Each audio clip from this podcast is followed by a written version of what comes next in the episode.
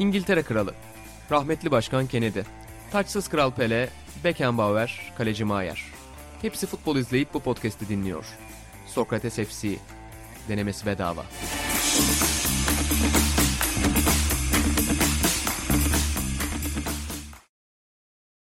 Mevsim rüzgarları ne zaman eserse o zaman hatırlarım çocukluk rüyalarım, şeytan uçurtmalarım. Merhabalar, Sokrates FC'nin yeni bölümüne hoş geldiniz. Gönüllere de dokunan bir başlangıç yapmak istedik. Gönül çelen Atahan'la. Sevgili Atahan'la beraber. Ben Buğra Balaban. Özür dilerim Buğra'cığım. İyi söylediğim şarkılardan biri demişti. İyisi bu. Bilginize. Aynen bilginize. Şimdi ciddiyetimi toplayamadım ama. Anladım. Ama ben güzel okuduğunu düşünüyorum. Böyle girmek istedik. Nedeni de Atahan Altınordu'nun sosyal medyada yaptığı ve gündem yaratan bir açıklaması oldu bu hafta. En sevdiğim figür olarak sevgili Teoman'ı ön plana çıkardın. En sevdiğim figür olarak değil de çok sevdiğim insanlardan biri olduğunu dün fark ettim. Abi sakin. En sevdiğim demedim. En sevdiklerimden biri dedim. Nasıl fark ettim? Ben onu merak ettim. Ben de onu merak ediyorum. Ya Marmaray'da müzik dinliyordum. Böyle sabah. Benim senaryom. Evet. Hoşuma gitti. Böyle bu an güzel geldi. Yani çok gerçekten naif duygularla tweet attım. Ne ergenliğimiz kalmış. Ne işte şeyler falan yazanları gördüm. Böyle şeyleri umursamaz tipleri yüceltmeye bayılıyorlar. Allah. Nerede bir işte bilmem ne var ona övgüler yağdırıyor. Kendi halimde çok içimden gelerek attığım bir tweetti. Peki hangi şarkı baba seni bir yerlere götürdü? Birçok şarkı ya. Öyle. O an ne Marmaray'da dinliyordum dedin ya. O an ne dinliyordum? Vallahi hatırlamıyorum. Anladım. Ama çok severim. Yani bir Teoman Top 50 yapılır. Çok güzel şarkıları var. Klas adam. Senin bir Sezen listen vardır. O da var. Ha bak ikisini... 77 şarkı. 77. 100. 100 oldu. Top 100 yapalım. Ha 100 mü? Yuvarlak tabii, mıydı tabii. O? Ben böyle ilginç şeylerin oluyor. 73 şarkılık falan böyle. Yok, bu öyle bir şey atıyor. Özür dilerim. Top 100. O neydi ya? Yapmışımdır baba. Vardı bir şey mutlaka. Vardı öyle bir 81 falan. Making Progress zamanları olabilir. Peki... Teoman'la açtık. Bugün ana gündem maddemiz olmayacak ama sağ olsun yine de keyifli bir giriş sağladı bize. Sergen Yalçın'ın vedasını konuşacağız. Galatasaray'ın namağlup kapattığı UEFA Avrupa Ligi grubuna şöyle bir dem vururuz. Ve Lazio maçı üzerinden biraz yorumunu alırız Atahan'ın ve akabinde de kapanışı bu hafta yine sosyal medyada çok konuşulan sahaya giren oyuncuya omuz atan Sam Kerr'ün gördüğü kartla kapayacağız. Sarı kart görmeli mi? Bu tür davranışta bulunan oyuncular görmemeli mi şeklinde. İsterseniz yani Türk futbolunun özellikle en büyük gündemi Sergen Yalçın oldu bu hafta haliyle. Onu sormak istiyorum. Geçen sene ve hatta geçen senenin başına gitmek lazım belki. Çok maddi olarak sıkışık bir noktada bir önceki sezondan itibaren takımı almıştı Sergen Yalçın. Beklentilerin çok düşük olduğu bir sezonu 2 kupayla kapatmış. Zaten ne kadar işler yani yolunda gittiğinde sempatik ve lider bir figür olabileceğini biliyorduk ve hakikaten bağrına basmıştı taraftarda. Her şekilde Sergen Yalçın ama bu sene içerisinde yaklaşık 3 ay içerisinde tamamen alabora olduğunu gördük o hikayenin ve sonunda Sergen Yalçın istifa etti. İlhan senle başlayalım istersen. Atahan'la biraz konuşturduk, biraz soluklansın. Sen nasıl buldun bu kararı? Çok şaşırmadın galiba. Ben hiç durumdan alakam olmadığı için bir etkisi olmuyor ben. Hani bilmiyorum, izlemiyorum. Onun için bence yanlış insanım ben. Peki Atahan biraz saha içiyle beraber de. Ben aynen. De hiç izlemiyorum. Konuşacak. O zaman kapatalım. Ya abi saha içini şu an çok fazla konuşacak bir şey yok bence. Beşiktaş'ın yani son 16-17 maçta galiba 2 galibiyeti var. Bir Sivasspor'u yenmişti bir de Galatasaray'ı. Şampiyonlar Ligi performansı ortada ki bunda ciddi sakatlık problemlerinin olduğunu da hani söylemek lazım. Bazı beklenmeyen maçlarda çok kötü bir oyun oynamadığını düşünüyorum Beşiktaş'ın bu arada Şampiyonlar Ligi'nde. Ondan not düşeyim. Her ne kadar hani tablo 0 puanı gösterse de hani böyle kabul edilemez bir saha içi performansı yoktu Beşiktaş'ın. Onu söylemek istiyorum. Son Dortmund maçını ve bir önceki 4-0'lık Sporting maçını dışarıda bırakırsak çok eksikle çıktıkları Ajax maçında bile belli bir dakikaya kadar bence iyi oynadılar. Fakat hani sonuç Beşiktaş tarihinde olmayan bir dönem belki bu. Beşiktaş tarihinin en kötü 17 maçlık dönemi budur herhalde veya 16 mı bilmiyorum saymadım. Daha kötüsü olamaz herhalde yoktur. Ama saha içinden kenara doğru baktığımızda Sergen Yalçın zaten hani görünen o ki bu sezon çalışmak istemiyordu. Biraz hani ısrarla sanki takımın başında kaldı. Öyle hatırlıyoruz. Hani yanlış mıyım, böyle bir sorgulayıcı gözlerle bak. Yok, yazın biraz uzun sürdü o süreç ama tabii tam detay bilmemiz çok tabii mümkün ki değil. Ama o yansıyan haberler, hani derler ya yakın kaynaklar falan. Hani o medyada gördüğümüz, okuduklarımız hani bana mantıklı bir senaryo gibi geliyordu.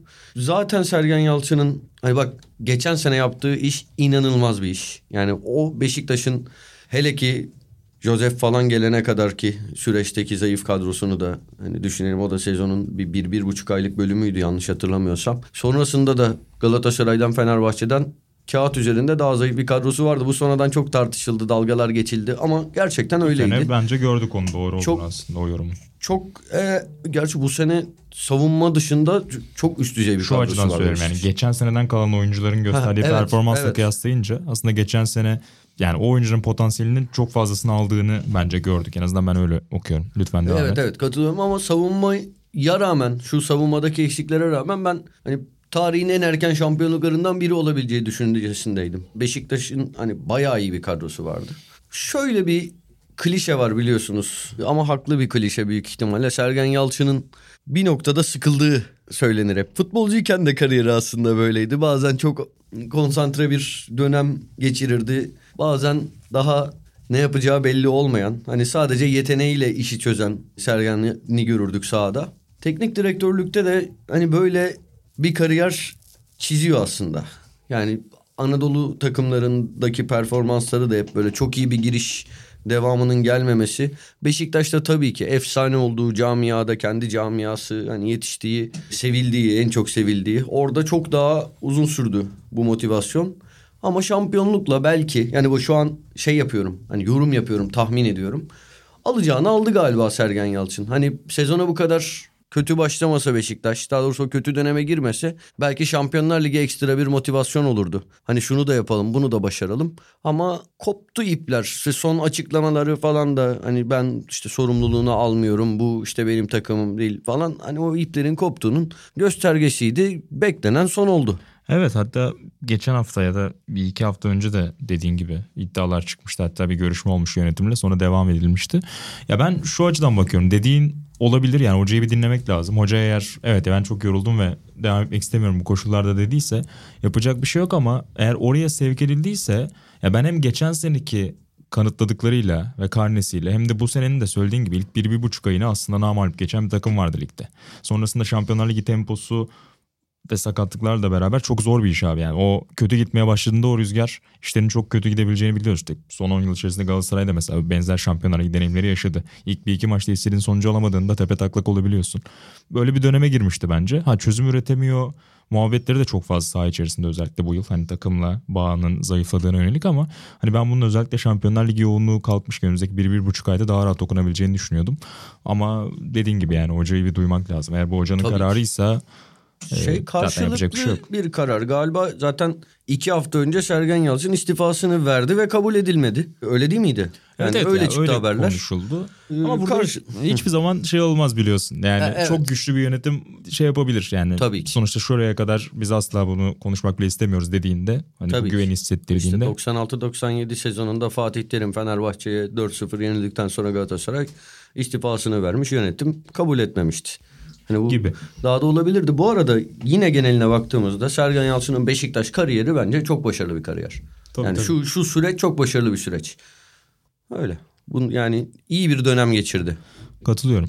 Peki İlhan, sana biraz eskiye yönelik sorayım o zaman. Seninle öncesinde konuştuğumuz için de o pası atacağım. Sergen Yalçın için hani o biraz nasıl söyleyelim, sıkılma muhabbeti, hani biraz oyunculuk dönemine yönelik de bir gönderme tabii ama biraz benzer ışıltılar yani çok uzun süreye yayılmayan ama çok kısa dönemlerde zirve yapan bir hocalık kariyeri geçmişten de var. Mustafa Denizli örneği üzerinden. Sanki ona biraz bağdaştırabilir miyiz? Ne diyorsun? Ben bu sene babam bize geldiğinde Türkiye Ligi'ni izlerken Altay'ın başında Mustafa Hoca'yı görünce şaşırdım. Çünkü Mustafa Hoca genelde değil mi Atahan? Bir şampiyon yapar, bir başarı olur. Öbür sene en fazla yarı sezona kadar gider, sonra ayrılır. Beşiktaş'ta bunu yaptı. O Yusuf Ernster'le şampiyon olduğu sezon mucizeydi. Öbür sezon Şampiyonlar Ligi falan bir dağıldılar. Bıraktı. Fenerbahçe öyle.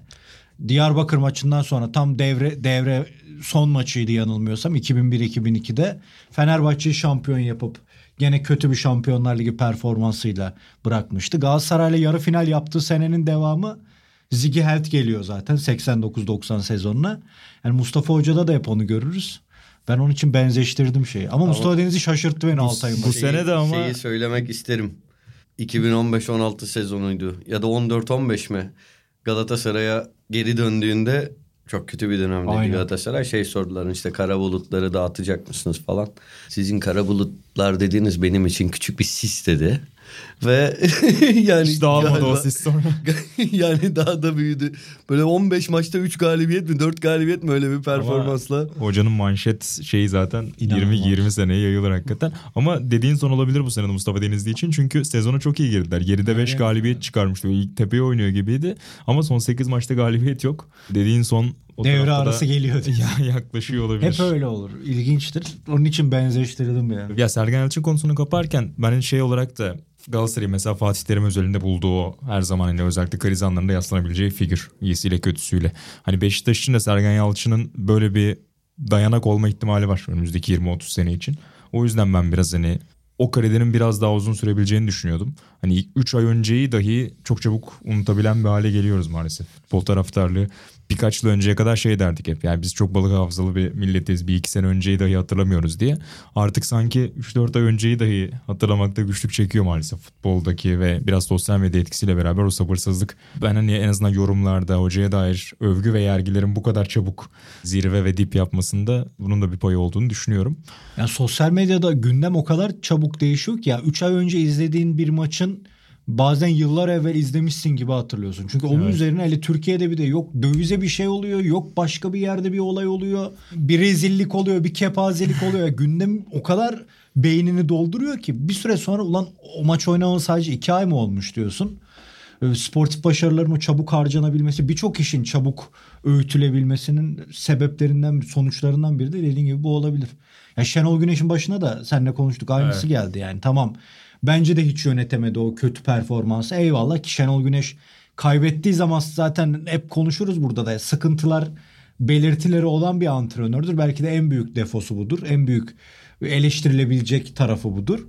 Ama yani Fransa maçından, Hollanda maçından sonra övülen de aynı adamdı. Yani artık kendini geliştirmesi lazım. Bu dedelerin elinden alın futbolu dediğin Fransa'yı birkaç ay önce yenmişti ya da Hollanda'yı. Öyle bir 10 sene önce bir başarı yoktu ortada ya da Beşiktaş'ı çıkardığı yer ne kadar zor bir iş olduğu bu dönem Şampiyonlar Ligi'nde bir Türk takımının birinci çıkması değil mi? Birinci lider çıktılar gruptan onlar. Yani bunun başardığın dönemle şu dönem arasında da uçurum yok. Futbol yeniden bulunmadı yani. Elbette ki o adamcağız bir şeyleri biliyordu ve başardı ama başarısızlığı öyle bir çakılışın simgesi oldu ki sanki hani 5-10 senedir adam rezalet bir performansta indi ve buraya geldi gibi. Her şey çok hızlı ilerliyor. O konuda haklısın. Yoksa iyi bir örnek verdin. Şimdi yani son haberlerde Farke ismi çıkmaya başlamıştı. Reddetmiş diye de çıktı bugün. Evet yani sürekli değişiyor olumlu ya da olumsuz haberler. En son Norwich'te izlediğimiz Alman çalıştırıcı. Ama dün ben de Beşiktaş rotuyorum. Berberime dedim yani Sergen Hoca'yı da yolladınız diye. O da bu durumdan ne kadar memnun olduğunu anlatıp Şenol Güneş abi daha iyi falan diye tekrar oraya dönmüştü mesela. Hani hakikaten çok değişiyor. 3 ay önce bu adamın devri geçti olmamış mıydı yani milli takımda diye insan soruyor kendine ama böyle maalesef 3-4 aylık döngüler halinde ilerliyor. Biraz Türk futbolundaki yorumlarımız. Ve her zaman da kendinden emin oluyor insanlar bunları söylerken. Aynen yani öyle. Zıttını da söylerken, düzünü de söylerken. Biz de Atahan'la Beşiktaşlı olsak bir hoca isterdik kesin. Rasim Kara. Rasim Hoca diyorsun. Baba çok beyefendi adammış. Aynen severiz Rasim Hoca'ya selam gönderin. Ben şeyde de çocukken oğlu bizim okuldaydı. Horizon'da. Okula geldiğinde yok MEF. Ha. MEF okulları. Gerçekten acaba yok mu şey ilkokul muydu bilmiyorum. İkisinden biri. Tam hatırlamıyorum. Umarım Rasim Hoca'nın oldu. O kesin değil mi baba? Kesin baba. Tamam. Gerçekten bayağı beyefendi bir adam olduğunu ilk orada görmüştüm. Kaptan. Ben hiç mesleki olarak karşı karşıya gelmedim kendisiyle. O zaman eski futbolcu ve okul anısı demişken baba seninden de bir Ünal Karaman veli toplantısı anısı alalım. Olur. Baba anlat. Ama yok. Bugün okul anısı farklı. Ricalar var. Yoğun. Atahan Altınordu'nun. Ne o ya? Atahan Altınordu'nun imza atmadığı o. Bu podcast'ta anlatılmamış çünkü henüz açıklanmadı. Aynen. Bu podcast'ta anlatılmamış. Bana Teoman'dan sonra DM yani mesaj diyeyim daha doğrusu mesaj WhatsApp'tan yazanlar, Facebook'tan mesaj atanlar doldu. Ve oradan çok sevdiğimiz bir takipçimle konuşurken Atahan'ın bu anıyı anlatmadığını, yani ben o kadar tüm Türkiye'nin Atahan anılarını bildiğini düşünüyorum ki. Doğru. Aynen, yoklama esprisi yaptım. Yani karşılık alamayınca dedim dur, Atahan bunu anlatmamış galiba. Bari bölünmeyelim. Yayının sonunda anlatırım. Müjdeleyelim diyelim ve Türk futbolundan çok kopmadan Galatasaray'a geçelim. Bir ayrılık hikayesiyle başladık. Arada şunu söylemek istiyorum. Geçmeden. Asla ben bir şey bağlayamıyorum bu programa. Çok özür dilerim. Giriş ve çıkış da dahil. Ben buyurun. Sana saygısızlık yapmak istemedim. Asla, bir şey eklemeyeyim. Lütfen. Çok özür dilerim. Çok mahcup oldum. Bir de geçen bölüm için özür dile baba, yüzüne Buğra'nın. Evet. Kaygıyla dinledim. Aynen. Bir kez daha üzüldüm o podcast'e katılamadığıma. Ne yaptım?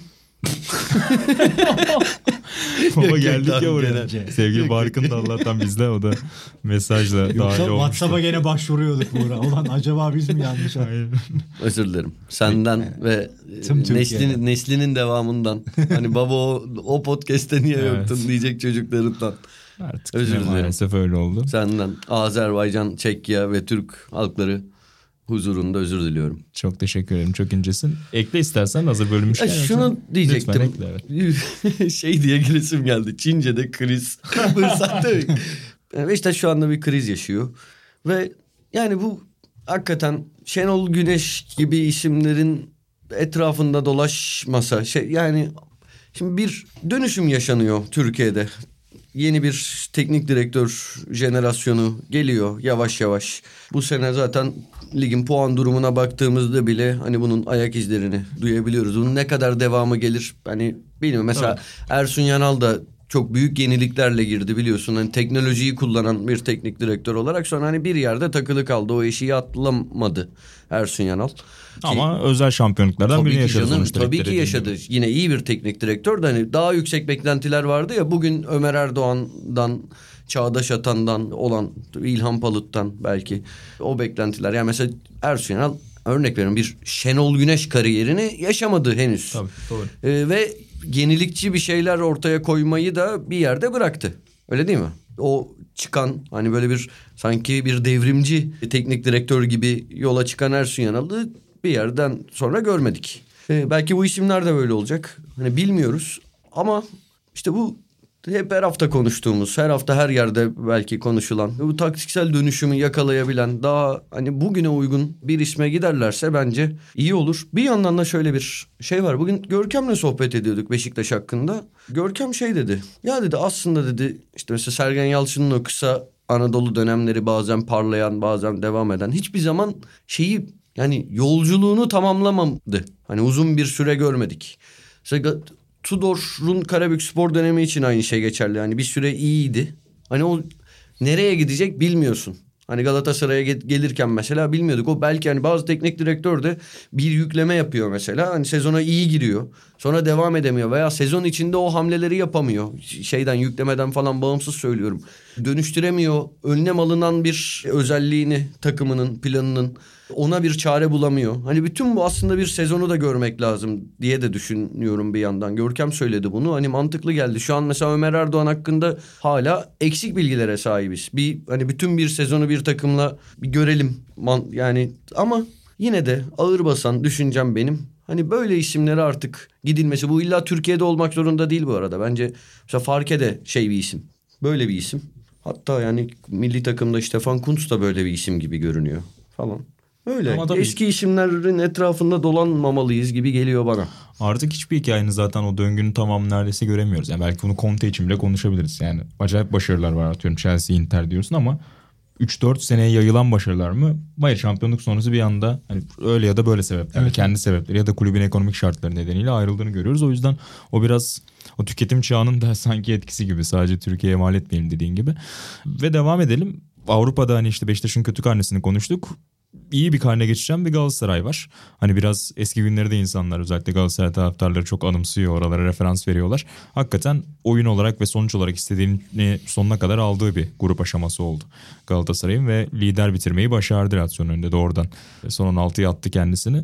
Orada da Atan, senle başlayalım arzu edersen. İstiyorsan grubun genel gidişatından, biraz ondan konuşmuştuk gerçi ama istiyorsan da son Lazio maçından alarak. Ya önceki hafta konuştuklarımıza aslında çok ekleyecek bir şeyim yok. Şaşkınım. Çok şaşkınım. Yani bence Galatasaray'ın kaç 116 yıllık tarihinden şaşırtıcı performanslarından biri bu. Hiç beklemedim. Ben grubu gördüm. Hani 1 ila 4 puan arası alınıp 3. ya da 4. bitirilen bir grup diye düşündüm. Hele ki yani hem Galatasaray'ın dışında ben mesela bu sezon Galatasaray'ın kadrosunun yapılanmasını beğeniyorum. Ligde çok kötü gitmesine rağmen yani beğeniyorum ben takımı. Bu şey bence insana heyecan veren bir takım bu. Çok kötü performanslar koysa da ortaya. Ama Türk futbolunun içinden geçtiği dönem, Avrupa'da her sene hani yaşanan hüsranlar, yine artık çok klişe tabirle o makasın, hep bahsedilen makasın kapanmak bir yana giderek daha çok açılması gibi sebeplerle ve grubun yani Kur'an'ın zorluğu öyle bekliyordum. Çok şaşkınım. Dün Fatih Terim'in dediği gibi deplasmanda gol yemeyen, hani şu grubunu namalup bitiren, her maç ortaya Türk takımlarından görmeye alışık olmadığımız, yani başta Galatasaray'dan görmeye alışık olmadığımız ligde bunların hiçbiri yok. Babel bunu şey diye açıkladı. Orada işte organize takımlara karşı oynuyoruz ve biz de organizasyonumuzu sahaya yansıtabiliyoruz. Türkiye'de ise oynamaya değil oynatmamaya yönelik, organizasyon bozmaya yönelik bir yapı var. O yüzden böyle olmuyor. Bence saçma bir açıklama. Neden Galatasaray ligde böyle oynamıyor bilmiyorum. İşte geçen de mi? Herhalde maç seçiliyor yani. Taktiksel olarak da maç seçiliyor büyük ihtimalle. Rakip analizi belki sadece Avrupa'da çok daha fazla üzerinde duruluyor diyeyim. Sadece demeyeyim de. Ama şaşkınım. Yani 6 maçın 6'sında da ben Galatasaray'ı çok beğendim. 6 maçta Galatasaray'ın istediği gibi gitti. Yani bütün maç Galatasaray'ın planladığı gibi gitti. Dün de dahil. Dün Galatasaray çok keyifli bir futbol mu oynadı? Yani maçın özeti var mı? Maçın özetine koyulacak pozisyon yoktur dün. Ama Galatasaray'ın istediği buydu zaten. Ama hedef buydu zaten Galatasaray tarafından. Evet. O yüzden şaşkınım.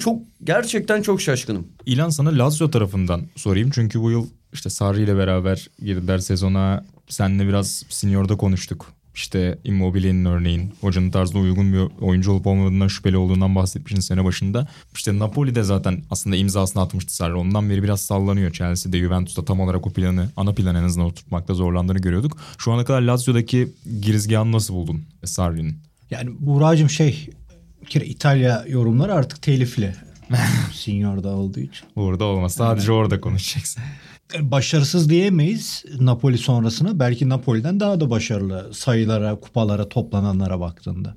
Chelsea'de UEFA'yı aldı. Juventus'ta şampiyon oldu. Ama onu ünlü yapan o futbolu, o yapıyı kurabildi mi? Hayır. Bunda da bence en büyük pay bir elindeki oyuncu modeli. Bu futbolda çok kaçırılıyor. Geçenlerde Carlo'cuğum gene çok güzel konuştu. Beni tavladı bir kez daha. Elinizde ne olduğuna bağlı oynarsın da işte Vinicius Junior varsa kontratak oynamamak aptallıktır. Ya ben Sarri Bola ya da birini daha söyle. Sarri Bola ya da yok, Gasperini değil. Sarri Bola ya da Tiki Taka'ya mı ne, onlara inanmıyorum. Elindeki oyuncu önemlidir gibi. Gene beni vuran o Lidolm'den öğrendiklerini anlatan. Elinde prosuyla konuşmuş gibi. Aslanım benim. Bunu anlatmıştı. Sarri'de de bir oyuncu yapısı Napoli'de şansıydı. İki de futbol şansı vardı. Yani Arkadius Milik'in sakatlığı o üç bücürü ortaya çıkardı ve o şiir takım ortaya çıktı. Ama Milik'le oynarken de takımın Empoli'ye göre bir adım daha ötesindeydi. Empoli'de parladığını düşünürsek Sarri. Onun da sebebi şuydu bence. Orta saha üçlüsü çok nevi şahsına münasır oyunculardan kuruluydu. Yani Marek Hamšík zaten de artık böyle bastonla, amiyane tabirle söylüyorum yanlış anlaşılmasın. Bastonla hali bile neler... Trabzonsporluların gazabına... işte bu sene de görüyoruz zaten. Açık ara lider zaten. Kuzeyin tokadı, kuzeyin yumruğu yani yüzünde patlayacak. En son Göteborg'da bile çok az maç oynayan, artık kariyerinin sonuna geldi dediğimiz adamın bile o futbol zekası... O iki taraftaki başarısı, hem orta alanda hem forvet gibi sarktığındaki o iki yönlü oyuncu olarak kullanılması bir yere yazalım. Alan gibi topla kat eden, topsuz oyunda da rakibiyle korakor savaşta hiç azımsanmayacak bir oyuncu. İkinci adam. Arkada Jorginho. Hani zaten etkisi yıllar geçtikçe daha da anlaşıldı. Bence Pirlo gibi bir acayip oyun kurucu değil ama Brezilyalı kanda taşıdığı için o alanı parselleme, boşları toplama, bağlantıyı kurma açısından muazzam bir oyuncu.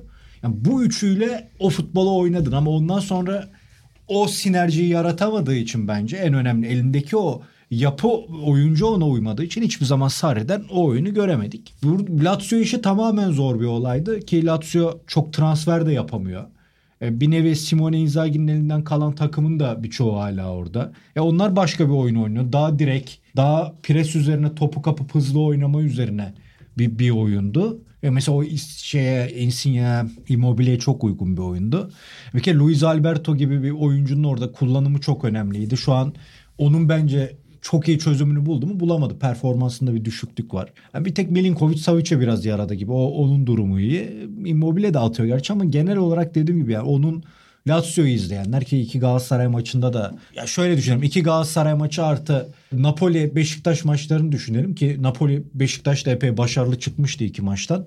Ama o Napoli'nin saldığı korkuyla bu Lazio'nun saldığı korku arasında fark var bence. Yani şu an ben mesela o kadar şaşırmadım. Galatasaray'ı çok bilmiyorum ama Fatih Terim'in Sarri'den puan almasına ya da alt etmesine hiç şaşırmadım. Yani çünkü Lazio cidden öyle bir takım şeyde de. Ligde de öyle yani. Tamam bazen galibiyetler oluyor, sükseli işler oluyor ama o Napoli oyununu görüyor muyuz? Bence göremedik henüz. Çünkü zor da bir şey dediğim gibi. Adam Juventus'ta da demişti ya bu takım ya iflah olmaz gibi bir şey demişti. Ya onun olayı orta sahadaki o yapıyı kurman. Onun için de o yapı için çok özellikle oyuncular lazım oraya. Yani. Niş oyunculara ihtiyacı var. Yani transfer yapabilecek olması lazım. Hamşik alan Jorginho o zaman dünyanın en iyi 20 orta sahasından biri değildi belki ama kendi özellikleri çok farklıydı. Yani Hamşik daha önceki dönemden de mesela 3-5-2 neydi antrenörün adını unuttum. Cavani ile Lavezzi ile oynadığı dönemde yani orta sahayla forvet arasındaki acayip bir jokerdi serbest oyuncu anlamında. Yani şimdi Hamşik'e misal yani çok tanımayanlar Trabzonspor'da yaptıklarına şaşıyor paslarına falan ama Hamşik zaten öyle bir oyuncuydu ama buradan da şunu anlıyoruz hakikaten o zaman da çok göz önünde oyuncular değildi ama çok özellikli oyunculardı. Hani mesela Chelsea'deki oyuncu yapısı belki çok daha iyiydi Sarri'nin elindeki. Juventus'ta hakeza ama o istediği şey yoktu. O istediği özelliklerin hepsi o üç adamda vardı. Ki onlar da mesela George yani mesela alan da gitti o kadar Napoli'deki şeyi getiremedi. O birliktelik bir şey yaratıyordu. Doğru. Bahsettiğim... Özür dilerim. Mertens misal. Napoli'deki etkisine bak. Belçika milli takımındaki etkisine bak. Hiçbir zaman o etkiyi veremedi. Doğru. Yani o takımın o sinerjisi çok başka bir şeydi. Bahsettiğin o Cavani'li kadronun hocası da Mazzarri'ydi galiba. Şimdi o da toparlanamadı bir daha. En son yani Genoa geziniyor. Doğru. Watford denemesi olmuştu galiba ama olmadı. Son olarak Avrupa karnesinden İtalyanların Juventus Chelsea'nin önünde lider çıktı ki aslında Chelsea nereye koyuluyor Juventus çok eleştiriliyor ama baktığında grupta önde çıkmayı başardı. Milan istediğini alamadı dipte bitirdi ama hala son maçta aslında çıkma şansı vardı biraz oynayabilseler. Inter fena gitmedi. Atalanta yani bir kardan dolayı ertelendi ve sonrasında bir yereyle yine 3 gol yiyerek kaybedip onların savunma defoları iyice parlıyor tabii Avrupa'da. Yani bir iki cümle kurmak istediğim bir takım var mı Avrupa'daki karneden İtalyanların yoksa? Atalanta'yı bekliyorduk. Konuştuk seninle. Kardan ertelendiği gün yarın ben maçı izlemeyeceğim dedim. Zaten verecekler. Turu verdiler. Inter çok mutlu ediyor bize. Ne oynadığı belli tek Avrupa'daki İtalyan takımı onlar bence. Ki ligde de zaten çok ya belliydi. Aynen. Bir yerde bir açılacağı belliydi. Onlar çok pis bir kura gelmezse yani Liverpool gibi çok formda bir takım gelmezse gidebilir.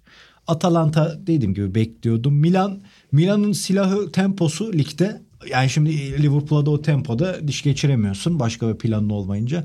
Çok iyi gördük. Yani gole ihtiyacı olan Milan'ın öyle bir karşıladı ki Liverpool yani çıkamadılar bile. Öbür tarafa gidemediler bile. Onun için ben Milan'da şaşırmadım. Yani Milan'da şeye bile şaşırdım ben. Son maçlara iddialı gireceğini bile inanmıyordum. Çünkü Atletico Madrid içerideki o kesinin mahvettiği maçtan sonra bence tüm şey bitmişti bana göre ama iyi direndiler gene. Böyle yani ben Milan'dan bekliyordum böyle bir durum zaten. Öyle bir beklentim yok Milan'dan. Sadece iyi adımlar var ama uçmasını beklemiyorum ama Inter hakikaten yani gerçi Real Madrid son maçı bayağı kontrolünde oynadı ama Inter umut vaat ediyordu. Onu da gösterdi. Evet Milan'ın zaten ligde de hani biraz tıkanabileceğini konuşuyorduk seninle. Serie A programında Senior'da. Öyle de oluyor gibi bu aralar. Peki diğer başımıza geçelim Ata. Senin eklemek istediğin bir şey yoksa. Yok onda. Ben futbolu öğrendim. İlhan Özgen'den dinledim ve... Notlarını aldın. Evet hocamın karşısında. Çok değişti futbol artık. Eski kalıplarla yorumlanamaz mı diyorsun? Çok değişti. Ya Şampiyonlar Ligi akşamında Kadınlar Şampiyonlar Ligi'nden enteresan bir an yaşandı. Chelsea Juventus maçında. Kadınlar futbolu demişken bir de hafta içinde... Fenerbahçe'nin Galatasaray'ı 7-0 yendi. Ya o da enteresan bir konu oldu gerçekten. Yani olağanüstü bir maç da var da. Dostluk. Çok büyük bir mesajla girip. İnanılmaz bir olay ya. Gerçekten harika bir olay. Çok enteresan bir olay. sosyal medya tarihinin de en eğlenceli akşamlarından biriydi bence. Ya insanlar bence hani olabildiğince nazik davranmaya çalıştılar yani olayın şeyinden ama haliyle tabii tuhaf hiç ne diyeceğimi bilemeyeceği bir şey oldu. Yani ben de hani konulara yazmadım çünkü ne denebilir ki? Ne konuşacağız abi ama çok komik tuhaf gerçekten yani. Çok komik bir olay. Biliyorsun değil mi İlhan? Biliyorum. Neyse evet, şeye geçelim yani. Yine sana bağlatmadım görüyor musun? Evet ben bahsettim bunu. Dinleyicilerimizin burada ben artık vicdanına sığınıyorum. Destek mesajları yollarlarsa sevinirim. Sam Kerr işte zaten kadın futbolunun dünyadaki en büyük figürlerinden biri son birkaç yılda. Chelsea ile son 2 yıl şampiyon oldular. Lig kupası aldılar. Bu sene FA kupası aldılar. Avustralya'da da yine milli takımın en golcü oyuncusu. Böyle bir girizgah yapayım. Juventus maçında sahaya biri giriyor ve girip herhalde biraz sarhoş oyunculara selfie çekmeye çalışıyor. Güvenlik biraz yapıyor. Geç geliyor. Soytarılık yapıyor. Sonunda böyle çıkmıyor. Sam Kerr de izliyor adamı. Tam başını öbür tarafa çevirdiği anda gidip tam böyle buz okeycisi gibi omuzdan girip herifi yere seriyor ve... Çok klas hareket. Çok klas hareket. Hatta özellikle senin beğeneceğini düşündüm bu konuyu ve sana pas atacağım ve sarı kart görüyor karşılığında. Önce hareketi nasıl buldun? Hakemin tavrını nasıl buldun? Ben senin bizim bu Sokrates FC WhatsApp grubuna attığın videoda gördüm. Hani bilmiyordum olayı. Gerçekten beğendim. Sarı kart hani hakem mecburen vermiş olabilir. Ama takdir edilmesi gereken bir hareket. Sahaya giren yani bilmiyorum burada inşallah duyarlılığı olmaz, şiddete karşıyız falan, inşallah öyle bir zeminde değerlendirilmez konu ama sahaya giren adamın soytarılığına ne verilebilecek, can da yakan bir şey değil. Can yakanını söyleyeyim mi sana? Lütfen. 1999-2000 sezonu. Hiç unutmam. Chelsea Galatasaray maçı Londra'da işte bir örgüt mensubu diyeyim sahaya girmişti pankartıyla .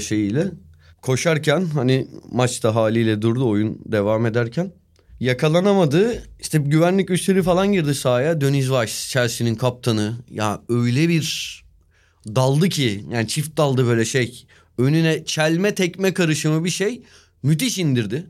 Kırmızı kartlık hareket. Kırmızı kart hatta olmuştu. Hakan Şükür oraya doğru hareketlendi. Böyle Chelsea'li diğer oyuncular yaptı. Hakan Şükür deyince bakışları hissettim abi. Senior da full söylüyor. Bizden de biliyoruz. Adamın adı Hakan Şükür. Galatasaray'ın forvetiydi. Neyse. Hakan Şükür oraya doğru hareketlendi. İşte Chelsea'liler zannetti. Anladığım kadarıyla. Hani bir yapacak, tepki gösterecek falan gibi. Gidip böyle sarılıp öpmüştü. Öyle bir şeyler olmuştu falan. Öyle bir... Bak o kırmızı kartlık bir hareket normalde kağıt üzerinde ama nasıl? O da büyük delidir Dennis Wise. Zaten bayağı Türk medyasında çok ciddi bir takdir toplamıştı. Adam oldu. Yani Türkiye'de sevilen bir sima oldu o hareketiyle. Kahraman yani dilde aynen. Yani kariyerinin devamında bir Türkiye düşünebilirdi aslında. Aynen. İyi de topçuydu baba ya. Kural koyucu olsan kaldırır mısın o kartı? Peki beyler. Kaldırırım abi. Cidden var mı? Rakibe olan hareketlerden değil mi kart sadece yani? Kartın tanımında sarı kart nasıl alınır? Kağıt üzerinde ne bilmiyorum ya. Ama orada hakem de uydurmamıştır mesela bu şeye. Unsportsmanlike conduct ya. Mesela kendi takım arkadaşına yaptığında da oluyor ya.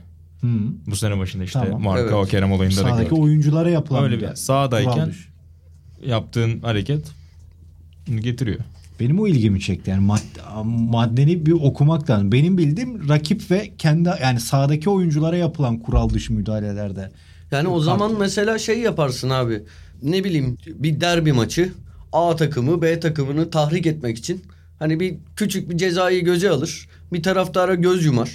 Gider orada bir futbolcunun sinirini bozar. Evet. Mesela böyle agresif sinirlerini kontrol etmekte zorlanan bir oyuncuyu. Hop 10 kişi kaldın bir yumruk attın diye. Yani o zaman mesela bunlar da olur. Bence bu kural kalkmalı. Hele var ya ben böyle bir kural olduğunu yani bilmiyordum. Varsa diyorum ben de. Varsa kalkmalı. Benim bildiğim kartlarda rakip ve yani sahadaki oyunculara yaptığın kural dışı hareketler sonucu alabildi. Ben böyle bir olay daha hatırlıyorum ya. UEFA sözcüsü de hani böyle demiş. Sportmenlik dışı hareket kuralına göre yani kaidesine göre o kartı gördü diye. Ben de gibi bakıyorum yani bir sahne sonuçta futbolcuların sahnesi orası. Yani bir tiyatro oyununda girdiğinde sahneye hani beklenecek mesela çıkması. Sonuçta ona da oyuncular bir hareket de bulunacaktır. Ya da müzik. Bilmiyorum da durumu şimdi. Olmuştu. Beşiktaş Kasımpaşa maçı mı? Öyle bir kırmızı kart çıkmıştı yani. Ben hatırlamıyorum çıktığını. Sağdaki salaklığı hatırlıyorum o maçın içine edişlerinde. Mesela müdahalelere çıktığını hatırlamıyorum. Motta olabilir. Belki Tosiş'tir. Tam hatırlamıyorum. tekme attı falan, kırmızı kart gördü. Hatta bir de Kasımpaşalı mı gördü? Geç, sen devam et, ben buna bakayım. Bir Manuel Fernandes'e bir harekette bulunmuştu. Aynı maçtan bahsediyoruz. İşte sonra Beşiktaş'ın işte şey oldu. Konsantre dağıldı ya, herkes de iyi gidiyorlardı filan. Evet. Bak, olmuş mu orada da? Fernandes'i tekmelemiş taraftar. Motta ve Almeida kırmızı kartla oyun dışı kaldı. Müdahale ettiği için şey. Vallahi onu. Biri ikinci sarıdan. Almeida'nınki sarı kartlık bir tekmeymiş herhalde. Yani garip bir kural. Abi şimdi atıyorum yeniksen, baskıyı kurmuşsun, pat oyuna gelip soğutuyor. Yani o tansiyonla her şeyi yapabilirsin girene. Yani bu adam köpeğe bağırdı yani, gariban solda koşan köpeğe. Evet, doğru yani. Doğru. Yani bu 2004'teki meşhur işte Detroit Indiana maçı mesela, ama orada adam tribüne girip o hareketi yapıyor. O ayrı. Ama hani o oyun sınırlarının içerisinde olan bir şeyde bir an önce çıksın diye bir harekette bulunması. Bu belgesel de delidir Buğra. Malice at the Palace. Ama aynen izledim. Jermaine O'Neal hoca döktürmüş. Böyle bir şey yok ya. Ulan yıllar sonra belgesel çekilsin diye adamlar biriktirmiş be kardeşim. Acayip bir olay. Orada ya güvenliği falan bulmaları falan, ona bayılıyorum ya. Malzeme tam Amerikan işi. Evet, var mı eklemek istediğim bir şey bu konuda, yoksa Atan o yoklama Atan kapanışına doğru. Özür dilerim. Yani biz Buğra'yla konuştuk o gerginliği, sen bir şey demedin. Yani o müdahale yapılır o gerginlikte ya. Taraftarımızın yaptığı. Kesinlikle yapılır. Güzel yapmış. Yani vallahi omuzuna sağlık. Acayip kıl olduğu bir şey. O sahaya girip soytarılık yapan insanlar. Kimisi soyunuyor, kimisi başka bir şey yapıyor. Kıl tüy işler. Aynen. Çok da sağlam forvettir. Buradan ekleyelim izlemeyenlere. Kendisi, ben 12 yaşından beri takip ediyorum. Olimpiyatta da anlattım. Acayip golcüdür. Sydney'de izleyip bana demişti. Baba öyle bir bu çocuğa dikkat. Bu çocuk geliyor, dikkat et dedi. Kesinlikle. Evet Ata, o zaman yavaş yavaş son bölüme geldik. Yani bizi geçen bir kez daha konuşunca tekrar yerlere seren bir anı olmuştu yoklamanın. Sevgili dinleyicimiz Sedat da. Bugün de yine beraberdik. Çok selam söyledi size. Hani, seni ne kadar kötülesem de çok seviyor. Sağ olsun. Dinleme şerefine nail oldu aynı masada. Burada dinleyicilerimiz de hak ettiğini düşündük. Yani Sedat dinlemişken. Ya şimdi isimleri değiştir. Sansürleyerek anlatayım. KVKK gereği. Ya işte ben üniversiteye, Bilgi Üniversitesi'ne reklamcılık bölümüne 2006 yılında %100 burslu girdim. Tebrikler. İyi bir ÖSS sonucum vardı. Bir sene gayet güzel okula gittim. Ya çok da benlik bir okul değildi. Hani onu söyleyeyim. Okul iyi okul. Hoca, ya öğrenci profili falan, hani ben çok bayılmadım öyle söyleyeyim, ama iyi bir okul, gerçekten iyi bir okul. Şu an son durumu bilmiyorum da çok iyi hocalarımız vardı falan. Hepsine bir ayrı ayrı saygılarımızı iletelim. Birinci senenin sonlarına doğru gerçekten sondan artık 3. ders, 4. ders FYE diye bir dersimiz vardı. First Year English. 3 saatlik bir ders. Ders bitti. Çıkacaktım, baktım telefonumun şarjı bitiyor. Dedim ya 5 dakika telefonu şarj edeyim de sonra çıkarım. Tam o ara biri heyecan, nefes nefese falan sınıfa girdi. Herkes çıktıktan 5-10 dakika sonra, ben de çıkarken. FYE dersi burada mı dedi. Dedim buradaydı da. Hani 3 saat bitti. Yapma ya dedi. Ben de dedi her sene mutlak galibiyet parolasıyla okula başlıyorum ama yine kaçırmışız falan dedi. Ya dedi bir yapar mısın? Ha bir de dedi sonra. Hangi takımlısın dedi. Dedim Galatasaray. Ben de Beşiktaşlıyım. Kantinde oturalım mı dedi. Ya bak muhabbet bu. Hikaye nasıl buraya geldi? Muhabbet bu. Kantine oturduk. Abi gördün mü dedi. Bak oturduk, ilk laf. Gördün mü dedi, böyle gözleri fal taşı gibi açıldı. Dedim neyi? Abi geçen kız ne kadar da korku filmlerinde arabaya biri almaya gidip de ilk öldürülen tiplere benziyor. Böyle bir hasta adamla tanıştık.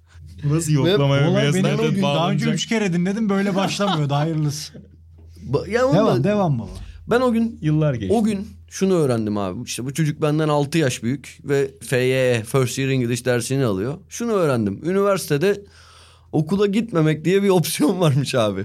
Ben o gün bunu yazman edelim burada. Bunu öğrendim ve bir daha gitmedim abi. Yani arada sınavlara gidiyordum falan. Hani canım isteyince gidiyordum okula. Sonra 10 yıl geçti.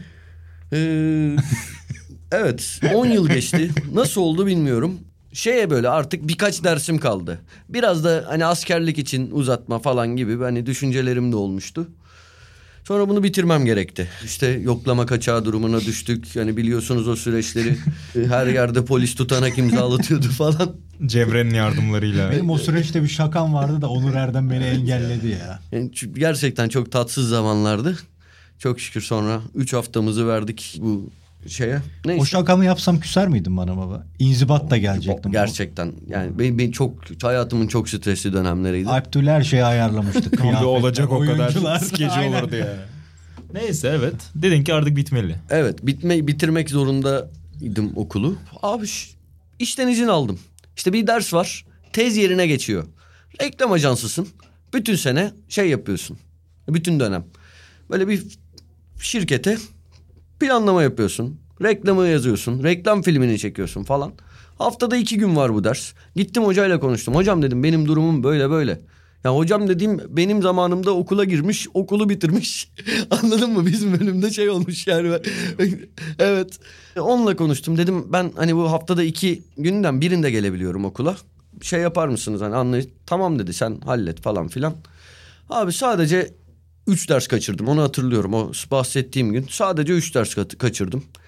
Şimdi bir de aramızda ciddi bir jenerasyon farkı var. Benden 8-9 yaş küçük çocuklar hani arkadaşlarla hani bu derse giriyorum. Çok aynı dünyanın insanları da değiliz. Bana ya ben böyle benim ne işim var burada diyerek gerçekten çok zorlanarak her derse girdim. Kenarda köşede oturdum. Çok da derse katılmadım. Katılabileceğim bir şey de yok. Gerçekten hani o bölüme girdik ama ben bundan bir şey almadım yani. Gitmedim çünkü doğru düzgün okula.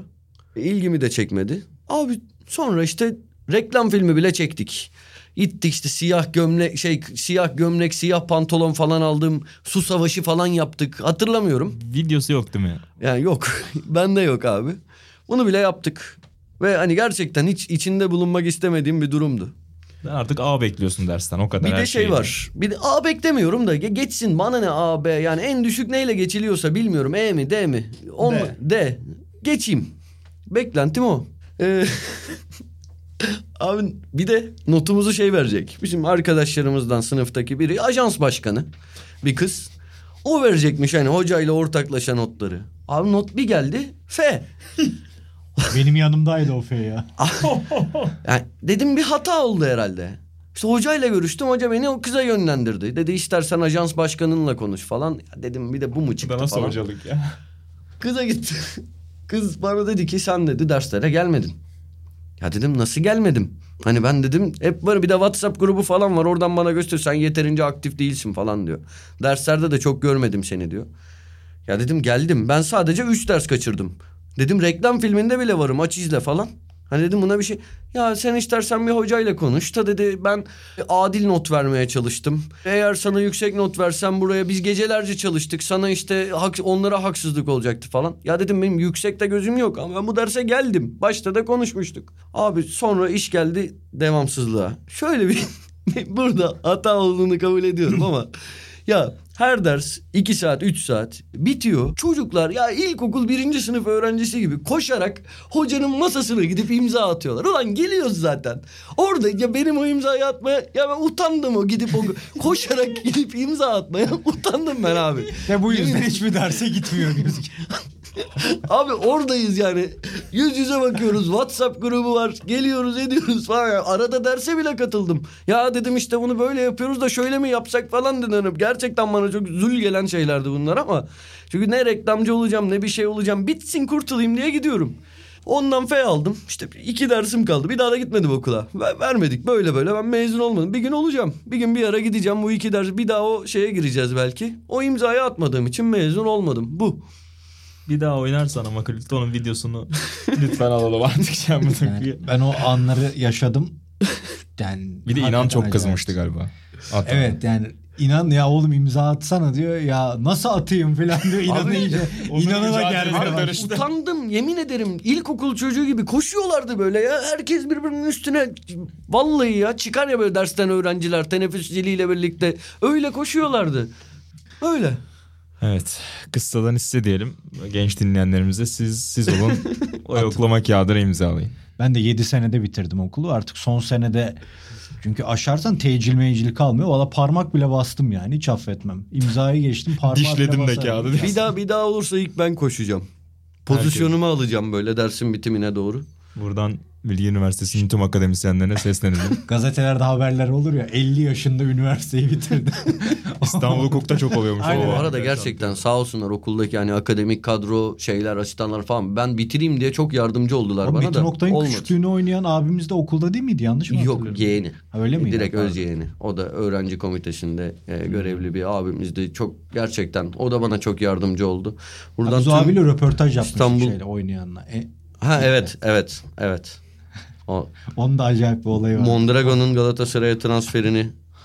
Onu da bir sonraki bölümde diyelim. Onur'la biz oturuyorduk. Atahan'la ilk şeye gitmişti, röportaja. Onur aradı. Atahan röportaj nasıl geçti diyor. İyi abi diyor. Ne kadar sürdü? 3 saat. Onur diyor lan 3 saat ne konuştunuz adamla? Onur harika oldu. Rahat oldu. Onur diyor ki ulan bir de Metin Oktay'ın kendisiyle konuşsa ne kadar konuşacak. Baba ben Galatasaray dergisindeyken altyapıda Cem Sultan diye bir çocuk vardı. 9 sayfa röportaj. Yayınlandı. Ulan adam hayatı boyu 9 sayfa konuşuyor. Yayınlandı. 6 sayfada 14 yaşında 12 yaşında bir çocuk vardı adı Tugay.